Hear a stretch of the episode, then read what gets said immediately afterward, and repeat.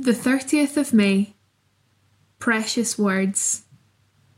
Psalm 12, verse 6. The words of God are faithful, pure and flawless, like purest silver, well refined by fire.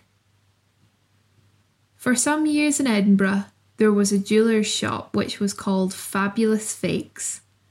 Jewellery that looked as if it was studded with diamonds or rubies was in reality just studded with clever lookalikes of little real value.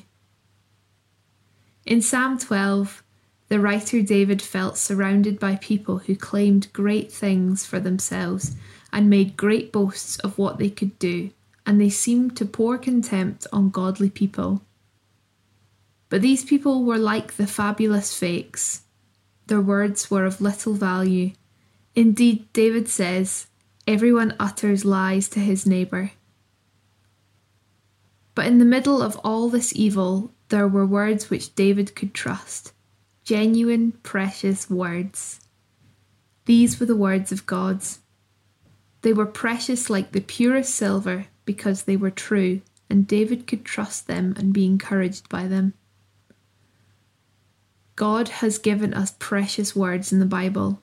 He says, Every part of Scripture, the Bible, is God breathed and useful one way or another, showing us truth, exposing our rebellion, correcting our mistakes, training us to live God's way. Through the Word, we are put together and shaped up for the tasks God has for us.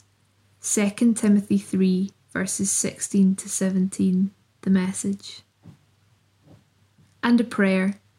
Dear Lord, thank you that your words are genuinely precious, true words. Amen.